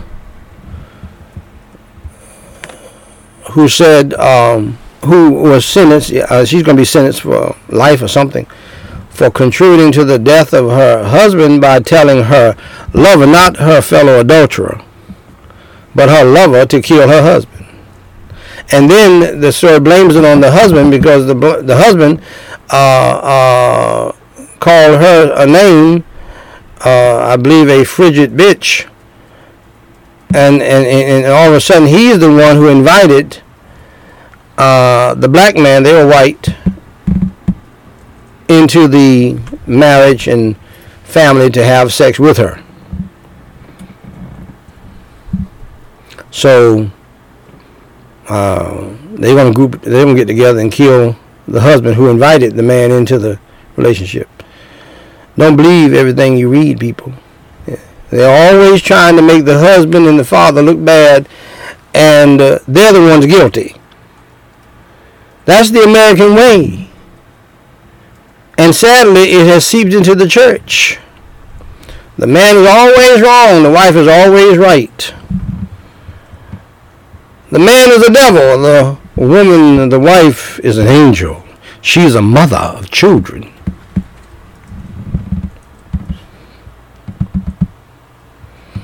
I was so glad. I'm so glad for. Uh, uh, I forget her name. She's all over the place now. She's making millions. Not even playing tennis. I forget her name. Uh, I got so tickled and so disappointed in her. I remember one time uh, uh, when she first had a baby, she thought that. I mean, everybody was thinking, and she thought too that was just some big deal that she had a baby. I forget her name. Somebody help me out. What's the name back there in the back? You know exactly what I'm talking about. Back there in the back, over here. What's her name? Say what now? What's her name? Say it again. Who? What's her last name? Who? Williams. What's her first name? Say it again. What is she saying? I can't hear her. What's her name? Serena. Okay. Y'all might recall this, and I, I, I, in an article, I actually stopped doing it. Evidently, she obeyed. She stopped it. She was playing a, a game, a tennis game with somebody, and she got mad about a call, and she ran up to the referee and said, "I had a baby." I said, "What does?" I said, "What does that have to do?" and there was so much surrounding uh, that other people saying, "Oh, she had a baby. Oh, she had a baby. Like she did something big. You didn't do anything great by having a baby. That's what you're supposed to do." But that's that's the American way. That's the American system, and it has seeped into the church. Women get uh, rewards and, and applause for having a baby. That's what you're supposed to do. And I'm so glad she stopped it. And she she she got mad at the referee and listen, I just had a baby. I had a baby. That's. That's crazy. But anyway, fathers, you're the head of the household, not just over your wife, but over your children. Stop abdicating your throne, sir, and letting your wife rule over you because you don't want to do it giving her that power, and, she, and, and, and she'll get you to the point where you have no power over the children at all if you let her do that. You can't say anything. And that's what America's used to. Mama running everything. That's who they want to deal with. The pastor, pastor's wife, government officials, school officials, or everybody want to deal with mama. Until mama mama bear turns into a bear. Then they don't want to deal with mama anymore. And then you got to go down there and save your wife from killing somebody. Tell me you're going to cut somebody out and give them a piece of your mind. All that. That's all you have is a piece of your mind. A peace of mind. When in reality you need peace of mind. P-E-A-C-E. Anyway, verse 4, And ye fathers provoke not your children to wrath but bring them up in the nurture and admonition of the Lord. Now, you really have to be a bad father to provoke your children to wrath and uh, keep picking and, and not being consistent and uh, being uh, showing favoritism to other children. You got, I mean, you got to do some things to, to, provoke your child to wrath because uh, deep down, children, I, I believe, love their fathers more than they love their mothers. Naturally. That's what I believe. That's what's been the case in my family. Uh, but they've had a mean mother, so that might have something to do with it. Uh, as soon, and my wife knows this, the children know it, they know of it now because I told my wife about this down through the years. God blessed us with seven children. I told my wife she was going to nurse all of the children. We never gave our children a bottle. I guess we had a uh, when they're little, we give them some apple juice or something like that. I guess we use a bottle for that, but uh, uh, I don't remember uh, many bottles in our household because she nursed all seven children. And uh, and one of the benefits for the for me, she nursed me as well, if you know what I mean. But anyway, the uh, as soon as she weaned, as soon as the children were weaned off her, they came running to me. They never went back to her. Let me tell you something, parents. Children are not stupid like you think. You cannot fool children. They know the parent who loves them. And, and, and, and, and there's no comparison between children and dogs, but even a dog knows that. The dog knows who loves her and who doesn't. I can't explain that to you. That's a God thing. But I'm here to tell you, as soon as they were through weaning and they didn't need her uh, breast milk anymore, they came running to me and they have never gone back. And we had many fun times together, and I give God the glory, praise, and honor for that. They're all grown now. And uh, I've asked my wife, I said, now you would not have treated your children that way if you knew they would be all grown now and educated and out there doing big things and uh, sending money back. My dad, my daughter Danny, Daniel, my son Daniel, and my daughter Neva send money uh, to help me in the ministry. You never thought those little children would grow up and be that, do that, and then do major things in the ministry that are still, uh, still going on today. The publication that you see, some of you are watching on BCNN1 right now, uh, my children helped build that. They did most of the work, the physical work. It was my vision, and uh, but they built it, and it's solid today.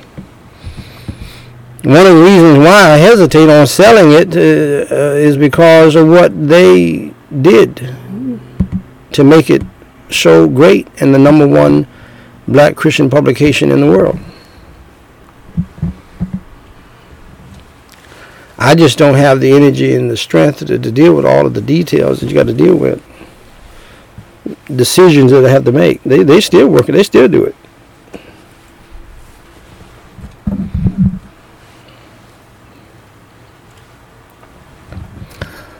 But anyway, fathers, you are the head of not only your wife but your children and uh, we will deal with this more tomorrow.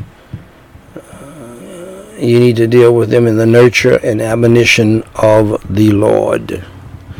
That means you lovingly nurture them, encourage them, and tell them I love you, and hug them, and uh, pat them on the back when they do well, pat them on the butt when they do wrong. That's the admonition part. And God expects you to do what he told you to do. Ask Shaq.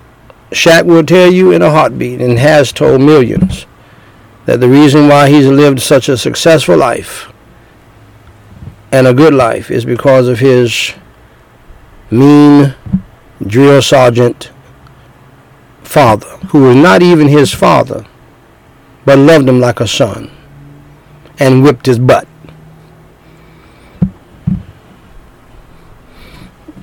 And and and and Shaq, big old Shaq. I know he was ten times bigger than his father. Big old Shaq would lean back and tell you, "Yes, I was touched up." That's the word that they use today. I was touched up. I got to look it up. I got to go to the Urban Dictionary find out what that means. It has something to do with getting your butt whipped or slapped upside your head. He mentioned that. Okay, so folks, uh, let's pray for other families families that don't know Jesus Christ as Savior and those who do and pray for and let's pray for some other people and close out. Holy Father God, we pray in the name of the Lord Jesus Christ. Help fathers to rise up and be the head of their households over their wives and over their children. Help them to understand it is a birthright as well as a spiritual birthright. And help them to do it. your way and not their way and not their wife's way. Uh, and help them to avoid the foolishness of the wife saying, "Well, I'm going to let you lead," and all of that. She can't let you let the man lead. Uh, he must lead, and she must follow, and humble herself and submit, and help her to do that. And Holy Father God, we pray for the salvation of the lost for the revival of the saved, for the healing of the sick, and for the comfort of the grieving around the world from the coronavirus plague and from the war and other situations going on around the world. And Holy Father God, we pray for all people who name the name of Christ, who claim to be Christians. Lord, we pray that you would save many who do that. Uh, for this is the reason why you have me saying it that way. And then, Lord, I pray that you'll have mercy and grace upon those of us who name the name of Christ and forgive us of our wicked sins. of uh, disobeying your great commandment and your great commission. And Holy Father God, forgive us, uh, Lord, help us to humble ourselves and to pray. Uh, and to seek your face and to turn from our wicked ways and to repent of our sins and to get back to you, our first love. And then, Holy Father God, we pray for all government ministers, uh, Lord, from the President of the United States all the way around the world to Jerusalem. We pray for the peace of Jerusalem. We pray for the salvation of all of these ministers of government. And Lord, we pray that you will revive those who are saved, cast the devil and the demons of hell out of the lives of the people in government. We pray, Lord, for all of the people who, all of your Christian people who are being persecuted for their faith. not only in China, Lord, not only in Nigeria, but in America as well and around the world. Comfort them, protect them, deliver them, and bless them. Grant them your grace for their trying hours and for their dying hours as well, if that be your will. And then, Lord, we pray for all of the uh, people that we have by name here uh, as we prayed for millions, we pray, Lord, for a few by name, as we have always done in this service.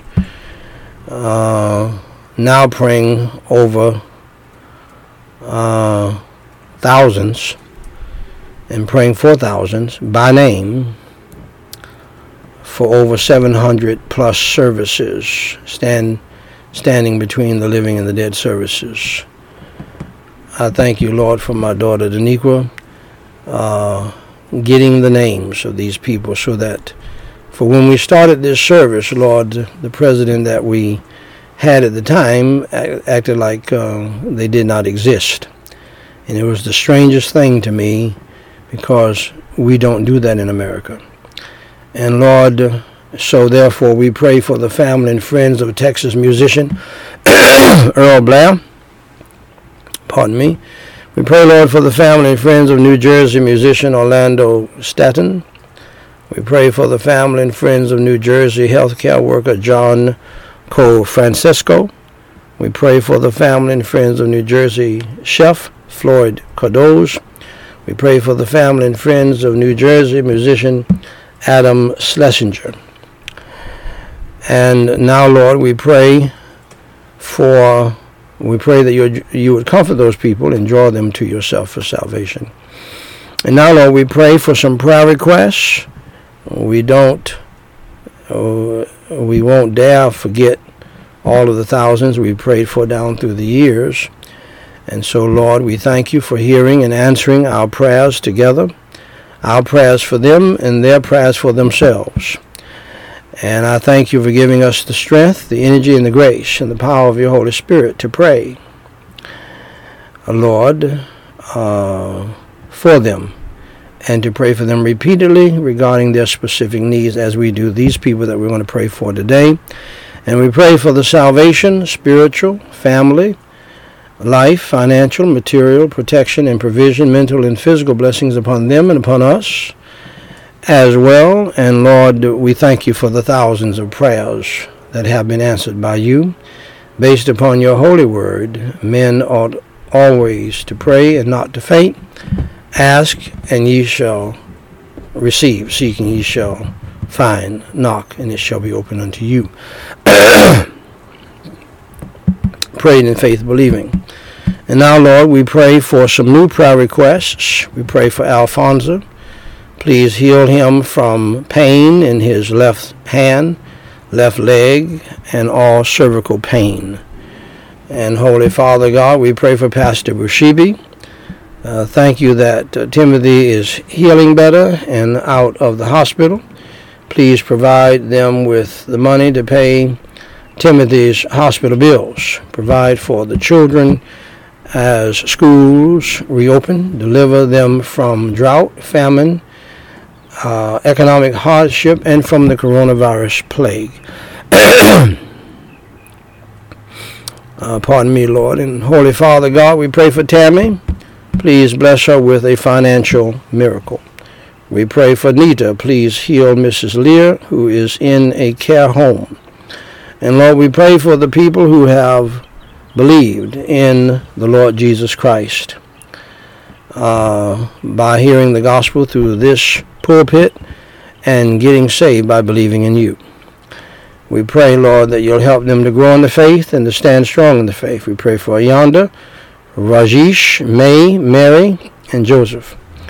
We pray, Lord, for the people who have recommitted their lives to you by preaching uh, the preaching from this pulpit and the preaching of the whole counsel of God, as well as uh, uh, the preaching of the gospel. We pray for Aor, Ozil, Agi, uh, Shia, and Michelina. We commit all of these souls into your hands. Let your will be done in their lives. in Jesus Christ's name we pray and for his sake. Amen. Ladies and gentlemen, let's all stand for our closing prayer. Holy Father God, we praise you and we thank you.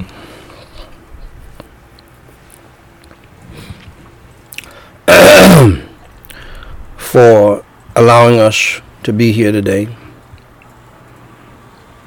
moving us to be here today. And Holy Father God, Thank you for blessing me not to be weary and well doing, even though you have given me the leeway to not do this as as as much as I have in the past. And I thank you also for putting the fire in my heart to continue to do it. And so, Lord, I pray for the salvation of the lost, for the revival of the saved. Help us who are saved to pray without ceasing, to keep looking up for our redemption draweth nigh, and help us to act like it. In Jesus Christ's name we pray and for his sake. Amen.